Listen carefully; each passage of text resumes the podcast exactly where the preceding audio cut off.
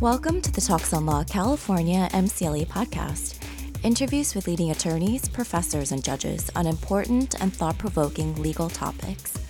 And now for the interview.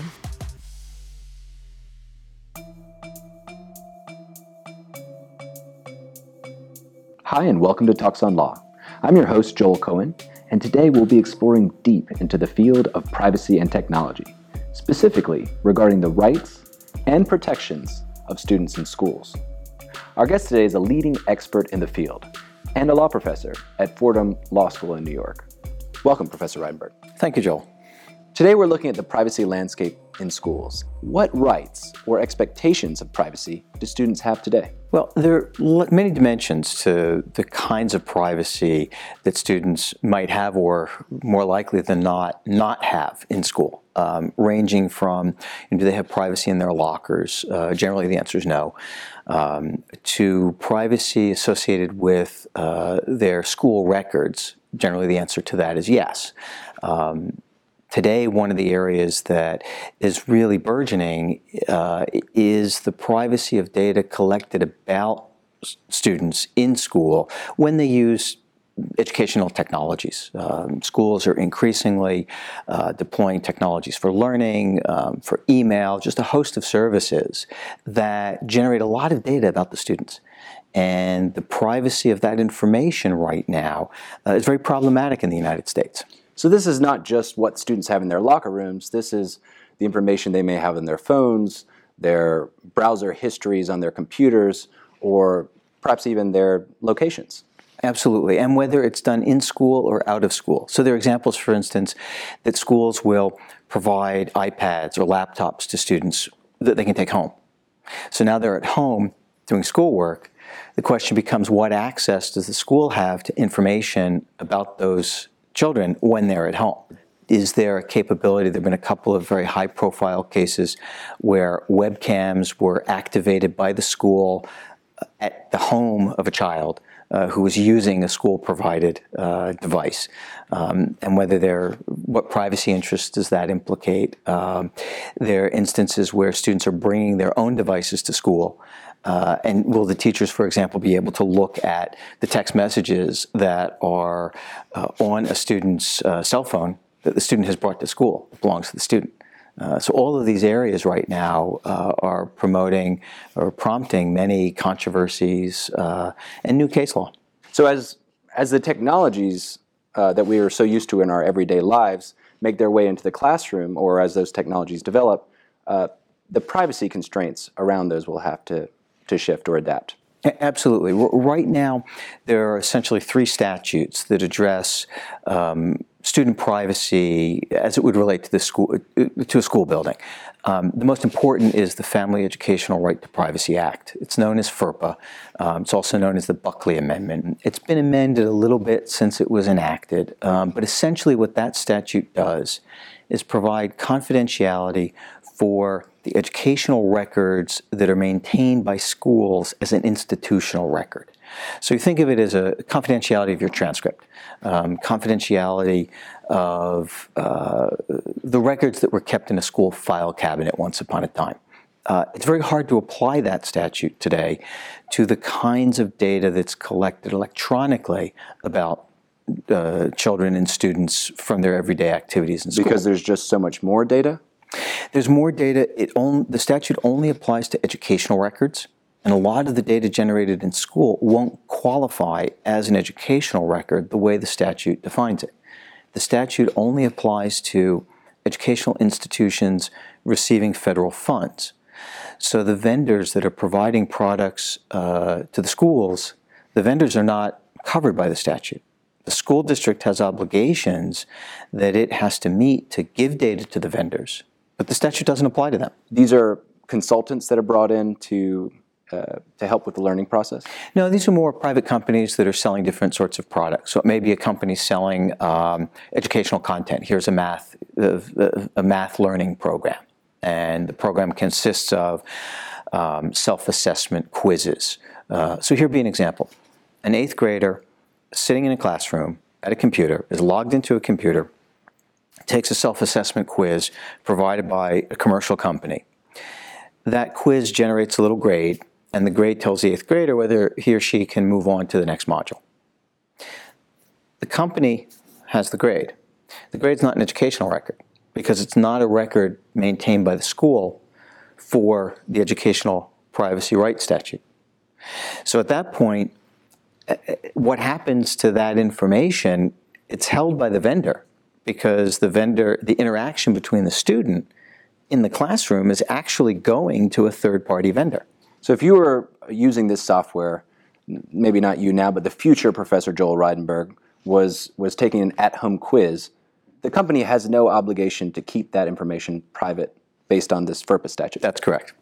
Yeah, the, the, the, company at that point doesn't have the restrictions, the confidentiality restrictions imposed by FERPA. Now, where it gets complicated, uh, there's another second statute, the Children's Online Privacy Protection Act.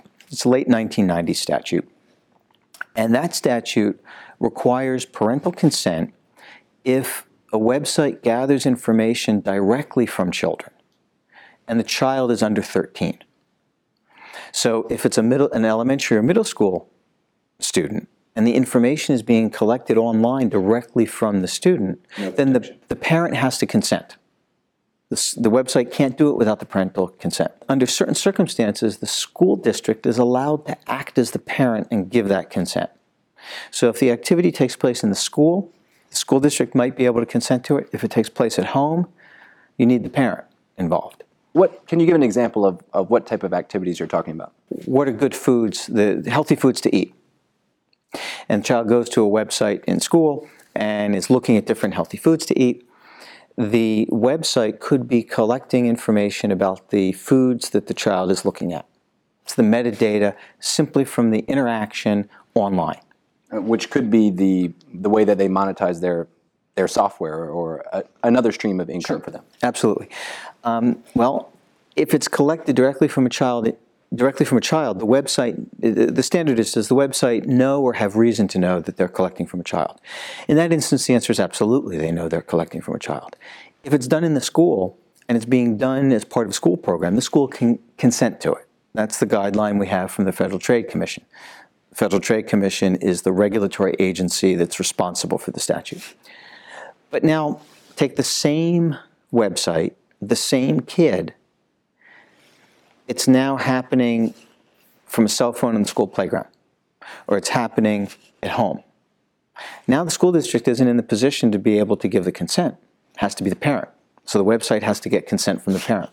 If the website requires consent from the parent, what, what's then the privacy concern? Well, the, the issue then becomes how much information is provided to the parent. Does the parent really understand how the information is going to be gathered and used? Uh, in the research that my, my center at Fordham conducted uh, during 2013, we found that by and large, parents are not informed at all about these kinds of data collection activities very few uh, services that were, and functions that were being uh, performed in school using education technology programs, collecting information from children, even recognized that there was an issue under the Children's Online Privacy Protection Act. So it was being essentially totally ignored. Uh, I think th- th- there's a problem in that the industry, the ed tech industry, the vendors, I don't think really understand either what their obligations are when they exist how it actually applies in the school context, and then how to satisfy it. it. It's a very new area right now. And the privacy aspects of the data collection really haven't been addressed as part of the core planning process. Now, there's been a lot of talk in America about how education is due for reform. And one of the big areas that's brought up is often technology. So, what you're discussing could be viewed by some as a way of of slowing the technological advance. If the privacy protection is not adequately addressed, then there will be no successful use of data for driving educational policy decision making. We've seen a number of instances where, because of the privacy concerns, uh, the data gathering programs have been completely shut down. Uh, so the, the problem that it poses is if you don't build the privacy into the architecture of the educational technology uh, programs, uh, local communities will find it unacceptable to be engaging in massive data gathering and surveillance of children uh, without adequate privacy. So, for example, when you were talking about these at home quizzes, so hypothetically, this at home quiz could recognize that you know, the child, Joel Reidenberg, was a budding prodigy, and then may target you for academically gifted software or some summer camp. Might, might offer that. Might offer, as you say, summer camp. Uh, they the may be used to uh, to to advertise to the family for you know reading books. Uh, uh, may suggest to the family to watch talks on law. Hmm. Um, just a whole host of uh, various kinds of commercial advertising um, might be used to develop commercial products uh, for particular uh, children. So, I mean, that's one side of it. The, on the positive side of it, from an educator's point of view, if the data can be used to better target uh, an individualized learning program for each child, right, that's a tremendous uh, advantage for education if it can be successful, if they can do it. I think they need, uh, they meaning the, the, the vendors, the schools, um, need to be paying very careful attention to who's getting the data, how is it being collected, how is it being used, and who's profiting from its use. And to the extent that anything other than a core educational function and addressing a particular child's learning needs, anything that goes beyond that, the school districts have to have conversations with their communities to determine what's acceptable and what's not to their public. You have many communities, for example, won't allow advertising on the scoreboard at the football field. Other communities, it's perfectly fine. That's how they finance the sports teams. Uh, those are community decisions. Likewise, communities have to be addressing does a school district take a service for which they pay no cash. We saw in our research 25% of the contracts that school districts had did not involve the exchange of money. So these were freemium services. That means the school district is paying with its children's privacy. The payment is going to happen. It's either through privacy or through cash. And that kind of decision seems to be made without any discussion the policy implications within the community. And to put a, a, someone's advertising on a football scoreboard uh, has had a lot more discussion uh, in in public than selling kids privacy from the personal information in the school district. And I think that's that's changing now, and that's going to have to change. The legal regime will need to, to change to keep up with this? Legal regime is going to have to adapt to it. Uh, right now, our statutory protections don't cover this area. So, for example, school districts would contract out their information technology department. So all of the school's data would be hosted by some third party uh, online.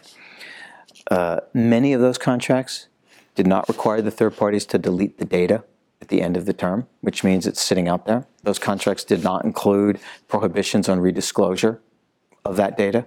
Um, so just basic protections.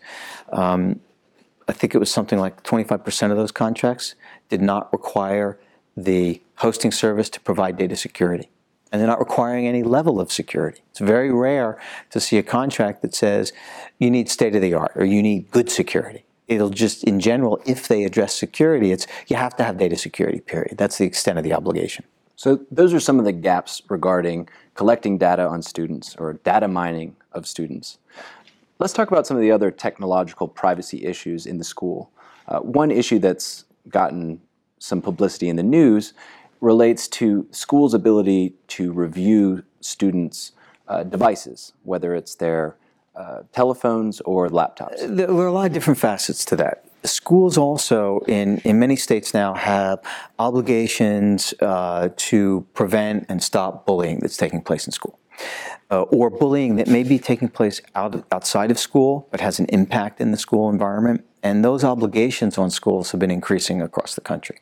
So, kids that are using social media and doing things on social media that they really shouldn't ends up crossing into the school environment. And school districts, in many ways, are, are caught between a rock and a hard place.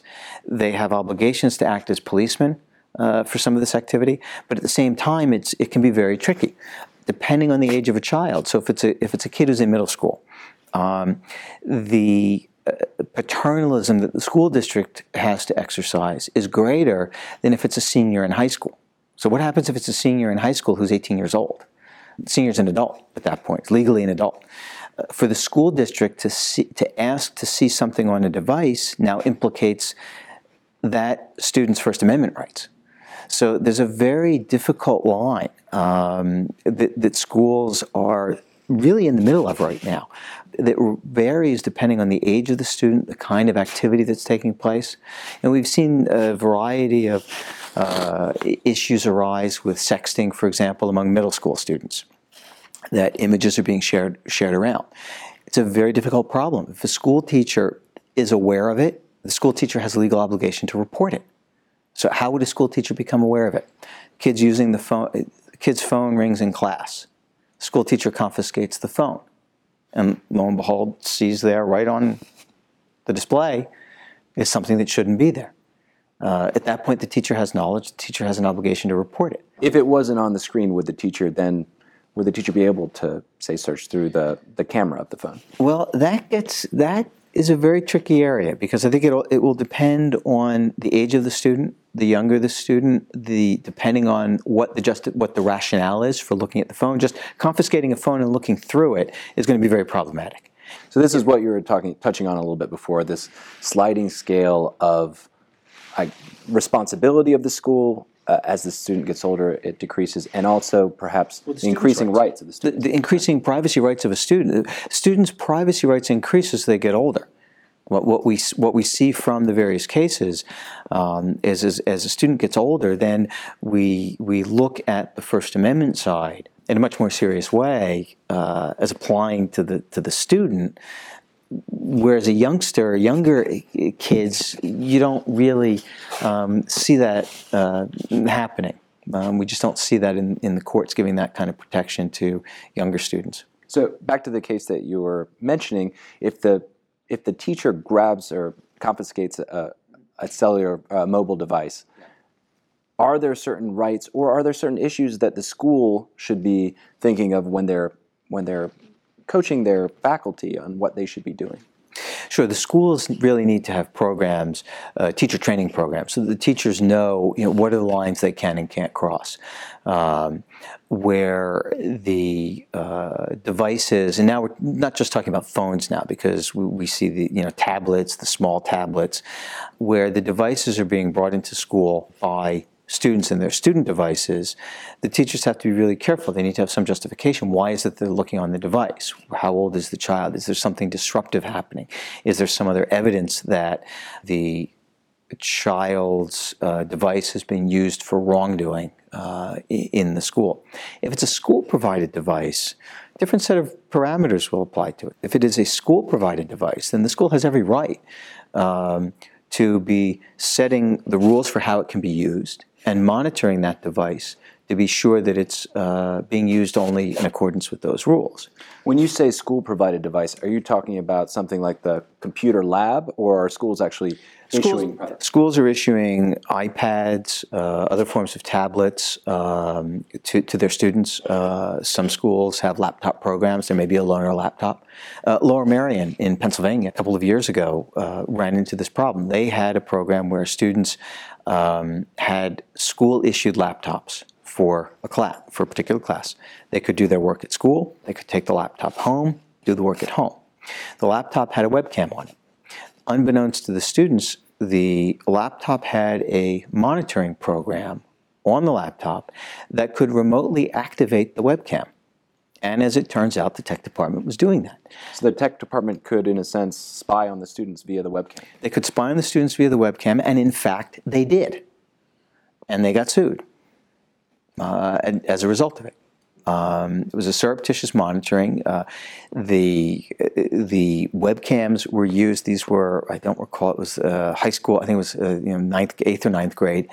So the kids were taking the laptops into the bathroom with them, and uh, the tech department was activating them. At Which raises points. all kinds of legal privacy related issues. Absolutely. Now having say geolocating information on the laptop, there the, the at least the ostensible reason for this monitoring software on the laptop was for them to be able to recover them, to find out where these devices were. all right, it, it, it's plausible. It's, in this particular case, it's a little hard to believe that, uh, given what the software was, how it was used, and how it really wouldn't help in recovering, locationally recovering a laptop if it were missing. But you could easily see that a GPS tracker in a laptop, where it's a school owned laptop, could be an important uh, recovery tool for the school. On the other hand, that same technology means wherever the kid takes it can be tracked. And then you're tracking a kid's movements outside of school. And that, for the school to be involved in that type of monitoring of a child, uh, is very troubling. And in some instances, may uh, cross a legal line. And may also raise difficult issues with what, how that data needs to be stored. This could be very sensitive information that could then be accessed. Who's storing it? Who's who's gaining access to it? Schools it, aren't thinking about that when they deploy the technologies, and they're generating this all of this data from those technologies. They haven't yet really focused on the privacy dimensions, and that's why if we come back to the question you asked earlier. The educational, the, the data-driven educational policy making uh, is one scandal away from being shut down every time, and there will be scandals. The, the data, data from kids that, that's gathered in schools will be the subject of a data security breach. It's not a question of, of, when, of if, it's really a question of when. And what kind? And, and how big. Because if you think about every, almost every major financial institution in the United States has had a significant data security breach. The financial information of pretty much every adult American in the United States has been compromised. These are breaches happening to companies that are spending an extraordinary amount of money on data security because they're financial institutions. Their regulations require it. We don't have regulations requiring it for school data. So they're an easy target. So it's, it's an easy target. They're not spending the same level of money uh, securing the data that the financial institution have, have been doing for a long time. So it, it is inevitable that data will be breached from data sets containing school data. Now, when that happens, if the schools have not proactively been addressing privacy, the first reaction of parents and legislative bodies will be to shut down the whole system. Go back to the chalkboard.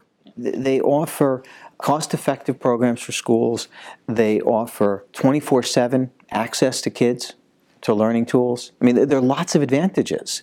There are lots of dangers. If we only worry about, if we only uh, focus on the advantages and think that you know this is the next best thing to slice bread, and we pay no attention to the dangers that are lurking on the privacy side, um, we know it's going to be a collision that will be explosive. You mentioned some of the devices that students are currently using, uh, mobile devices like laptops, tablets. Now certain self carriers are offering mobile watches. What do you see? What type of privacy concerns do you see being raised by next generation technology like Google Glass or portable cameras? Sure. So th- things that are, you know, wearable technologies that can film, can record, raise all sorts of dimensions for classroom, locker rooms in schools, uh, the bathrooms. Uh, you know, eh, eh, we're going to have to have some ground rules for what is acceptable conduct with these types of devices. Um, we typically don't allow recording in a classroom as a general proposition. Uh, and there are lots of reasons for that. It, it can have a uh, chilling effect on students participating in discussion. Um, it, it, can change the nature of the discussion. If uh, participants know that they're being recorded. It may, you know, there's just a whole host of reasons why. Um, so if we don't have some ground rules for that, uh, or if we do, we have to recognize what are we giving up and what are we gaining um, by allowing it.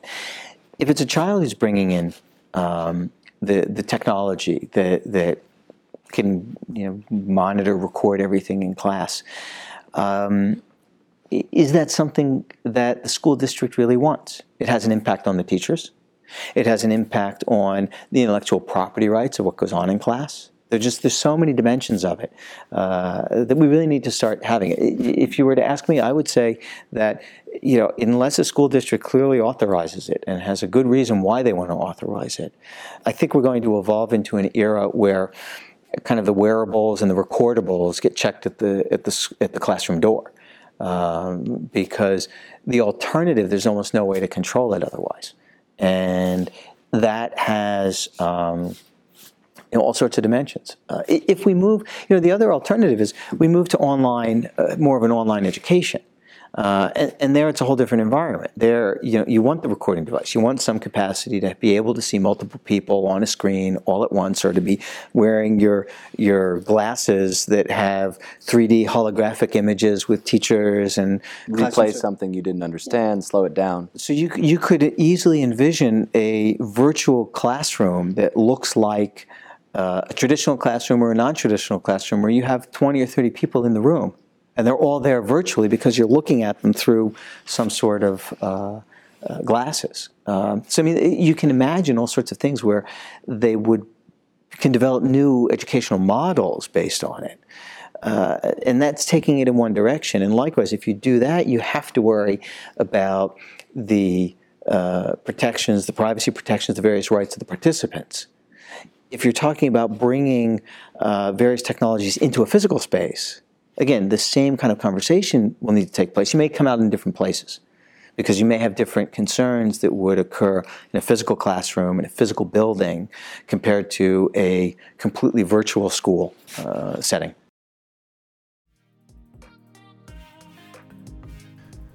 It's time for a quick break. For those who are listening for MCLE credit in California, the code for this interview is 110515. Now back to the interview.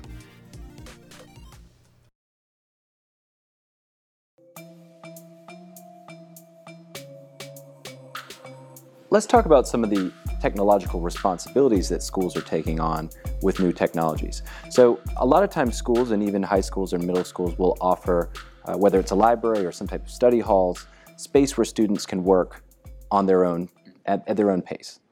Sometimes these uh, facilities will now be equipped with Wi-Fi or, or computer labs.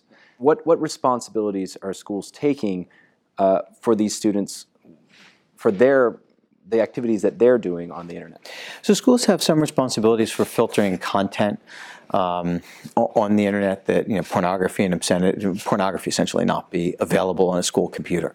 Um, that's a concern that obviously the schools have. The, the devices not from the school be used to say make uh, social media postings harassing other children um, in, in, school. Th- those kinds of things there's a th- there's a degree of policing that falls within the schools bailiwick when they're making the technologies available to their students in, in the school building. Does this then require schools to track someone's facebook account or look at someone's Twitter, Instagram? there, there, are some there there are some filtering obligations that are implied on imposed on schools for web access, the kinds of websites that can be seen in school, and it, and it can be very challenging because, for example, various health websites um, may get wrongfully blocked because the filter programs essentially overblock. So a site on sexual health may get blocked because of terms used on the website we're an 11th grader the legal right to be able to see that even from the school. Um, but aside from those sorts of special cases, the schools don't have a I'm not aware of a requirement under some of the state statutes that the schools monitor social network sites uh, for bullying. On the other hand, if something is brought to the school's attention, in many states, the school now has an obligation to investigate it and to investigate what the source was, where it came from, which could involve uh, reviewing a student's uh, social media uh, postings and, and activity on a social media site. If it was done at school, that you know ostensibly they may have access, but if it was done, let's say it was done at home, does the student then have an obligation to turn over his or her Facebook password or or Instagram password? It probably won't be, it'd be very hard to compel a student to turn over the password, uh, but the student could be compelled to turn over copies of the offending posts. Uh, more often than not, the investigation is going to get the offending posts from the victim or somebody associated with the victim rather than from the perpetrator. But at that point, the, the content for the investigation. If someone is complaining of bullying, they're going to have to demonstrate to the school what the basis for it is. And at that point, the school is going to get access to some of the content, and then uh, it'll open a disciplinary proceeding. We've discussed so far mostly issues of privacy and technology in schools uh, at the high school level or below. Are there specific privacy and technology concerns at the university level? The, the concerns are very similar. Um, the main difference between a university setting and K through 12 uh, is in the university setting, essentially every student is an adult. So the the the, indiv- the individuals who are uh, implicated by the collection of data uh, those students, they're adults, they can consent on, on their own. Whereas in the K 12 environment, uh, where it's uh, children, we have a special sense of protection over children. The school is acting kind of in loco parentis in, in some ways for those children. Um, the rights as they get a little closer to graduating from high school, the, the students may have, uh, will have greater First Amendment uh, expression rights. Once you're in college, then at that point, students are essentially all over 18 their First Amendment right, all of their uh, rights are fully applicable to them. So that said, uh, the privacy concerns are the same. Right? Information is being gathered about them in the context of uh, their school activities. Um, the federal statute is the same statute. It applies K through 12 as it does to universities because it applies to any institution receiving federal education dollars. So the confidentiality of the school records are protected, but all of these other areas. So m- many universities now uh, are using Gmail. Uh, for their students' email services. Uh, universities don't pay with cash, they pay with privacy of their students. And this is a big issue for the universities. Um, the students' uh, emails, the content of those email messages can be, under the privacy policy, can be mined not to serve them commercial ads when they're using their university email, but when they now go and use other G- services, information gleaned from the university account can be used in the context of non education related services. So, a student at, say, a Cal school like Berkeley, um, if they're using a, if, if Berkeley uses a Gmail account for their university. Which they do, Berkeley does. Berkeley students are on Gmail. So, if if you're a Berkeley student and you're essentially required to use your uh, Berkeley issued email account, Google by default is collecting a lot of information about you. That's correct. Today we've spoken at length about how privacy rights and student information collide. How do you see this changing in the future with new technologies or with a new landscape protecting the students?